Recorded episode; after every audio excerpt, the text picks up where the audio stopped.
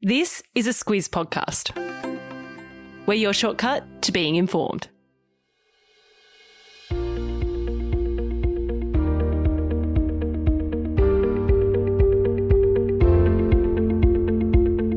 Hello and welcome to Ask the Squiz, our weekend stroll through the burning questions that Squizzes have about the 2022 election. I'm Larissa Moore. And I'm Claire Kimball. Been another short week, Claire, but we are officially halfway through the election campaign. Yeah, I'm wondering whether we've got a cheer or a celebration sound effect to Survival, play. yeah. yeah, with Easter and the school holidays and Anzac Day, it's been a bit disrupted, but like all good things, the time is flying. It sure is whizzing past.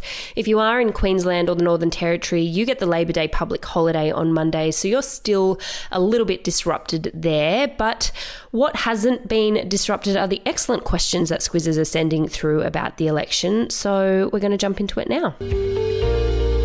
First question is from Stacey. She's wondering how effective the smear campaigns are in winning votes, and she's wondering why it's open season in politics when it comes to slagging off your opposition in a way that really just doesn't apply to anyone else.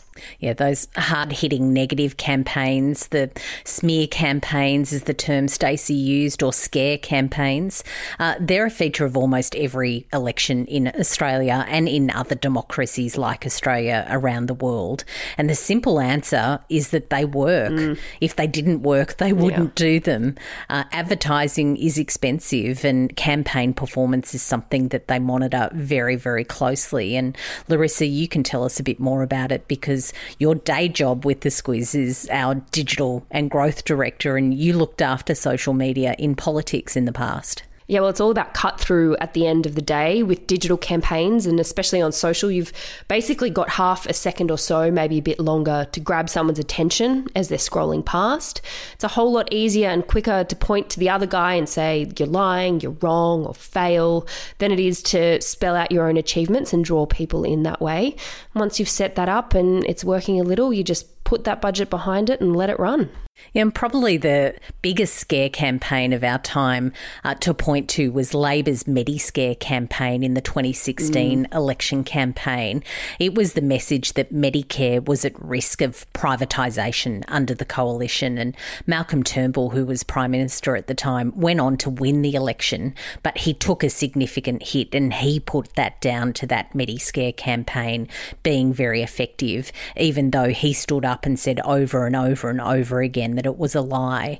Um, there's a reason why it was effective as a campaign. It was everywhere. Mm. And in that 2016 campaign, 75% of Labor's total estimated advertising spend was on negative ads. 75% of the ad budget is a lot, but if it's being effective, that's where you put your money.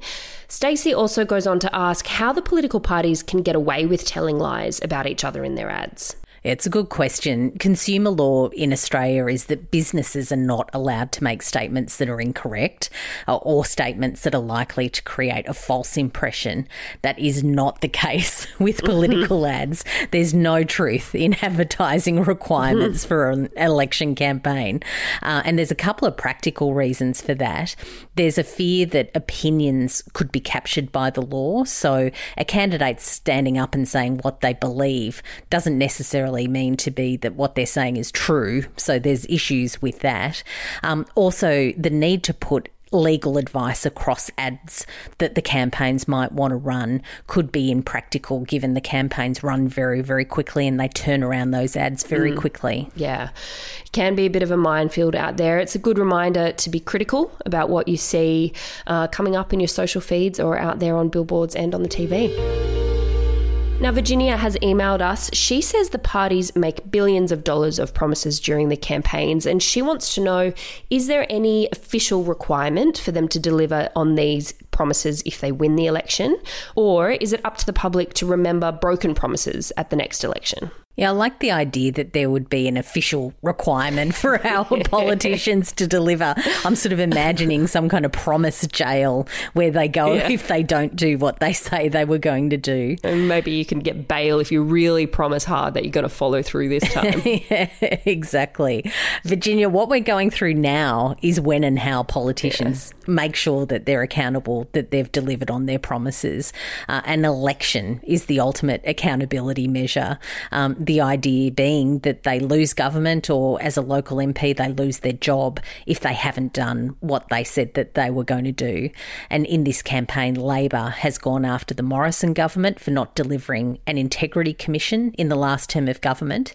So we hear a lot from the other parties about what the government's done, what their performance has been, whether they've actually done what they said they would do. So stay listening and reading and sleuthing on the promises that mattered to you last campaign. Yeah, well, if only there was an impartial performance review at the end of term that ticked these things off. But as you say, the ultimate performance review of an election is happening now. So make sure you follow up on what was important to you. Catherine is interested in the leaders' debates, and look, it's safe to say she's not a fan of Sky News, which is where the last one was held. She wanted to know why the only debate of the campaign so far wasn't on the ABC, the People's Broadcaster. So, that People's Forum on Sky News that Scott Morrison and Anthony Albanese took part in about a week and a bit ago is a very specific format to Sky News. They get 100 undecided voters in and they ask the questions and then they vote at the end on the winner. It's a pretty cool format. Um, Catherine's point, though, about having debates that are accessible to all Australians and not just those with a Foxtel subscription is fair. Um, Channels 7 and 9 have pitched for a debate each. Uh, seven wants the 5th of May, so that's Thursday next week, and Nine wants Sunday, the 8th of May. Scott Morrison has said yes to both of those, and Anthony Albanese is yet to respond. The ABC has also proposed a debate on the 9th of May, and no one is committed to that one yet. May 5, May 8, maybe May 9. They're pretty bang bang. Why are they all so clustered together?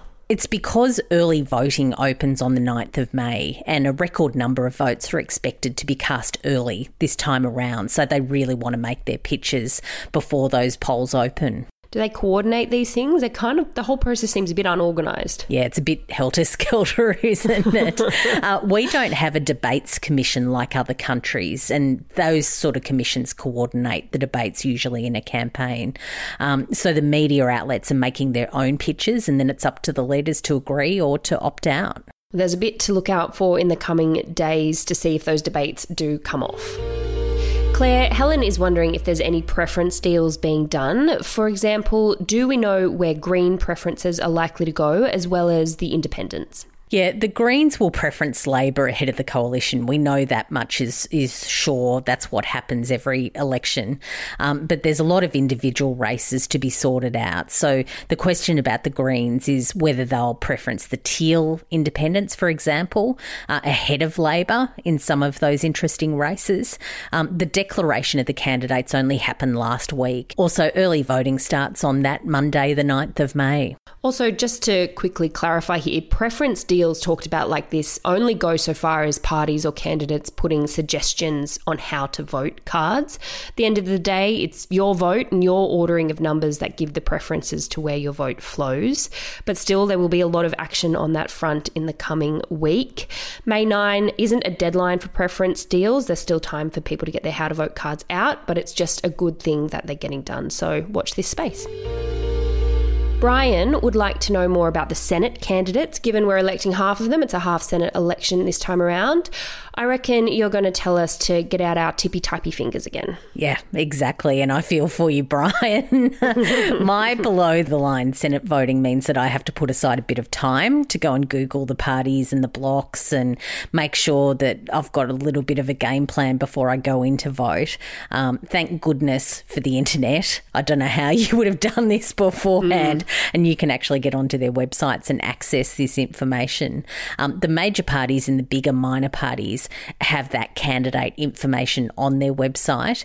Um, how I do it is I have a look at the Senate ballot paper, a copy of it in my state online, and then I sort of just go around the websites and work through it. Takes me about an hour, and with a glass of wine in hand on a Saturday afternoon, it's really good fun before the election.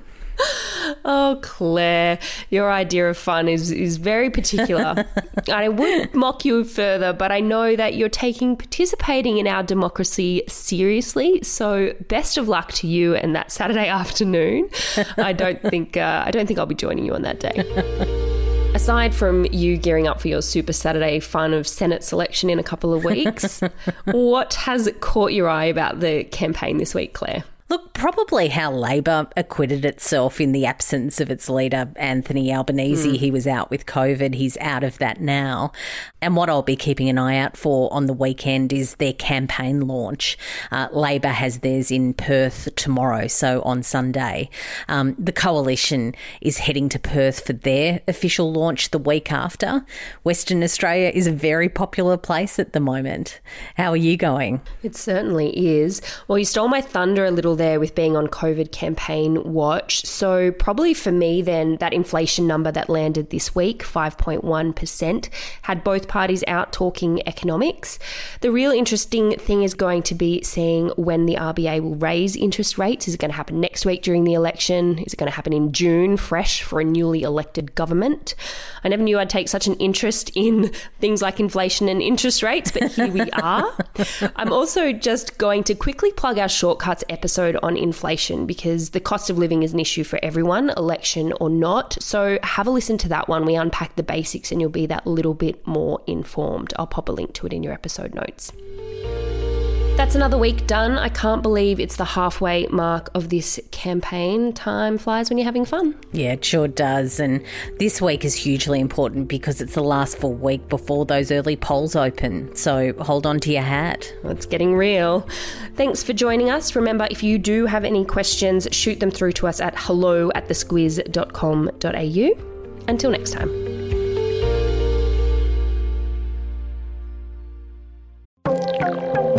This week, our podcast is brought to you by Aware Super. As one of Australia's largest profit for member super funds, they have a range of helpful tools, like their My Retirement Planner, which allows you to see how much you'll need for retirement and provides an easy to understand plan of how to get there. And better still, it's free for all. Read the PDS and TMD at aware.com.au.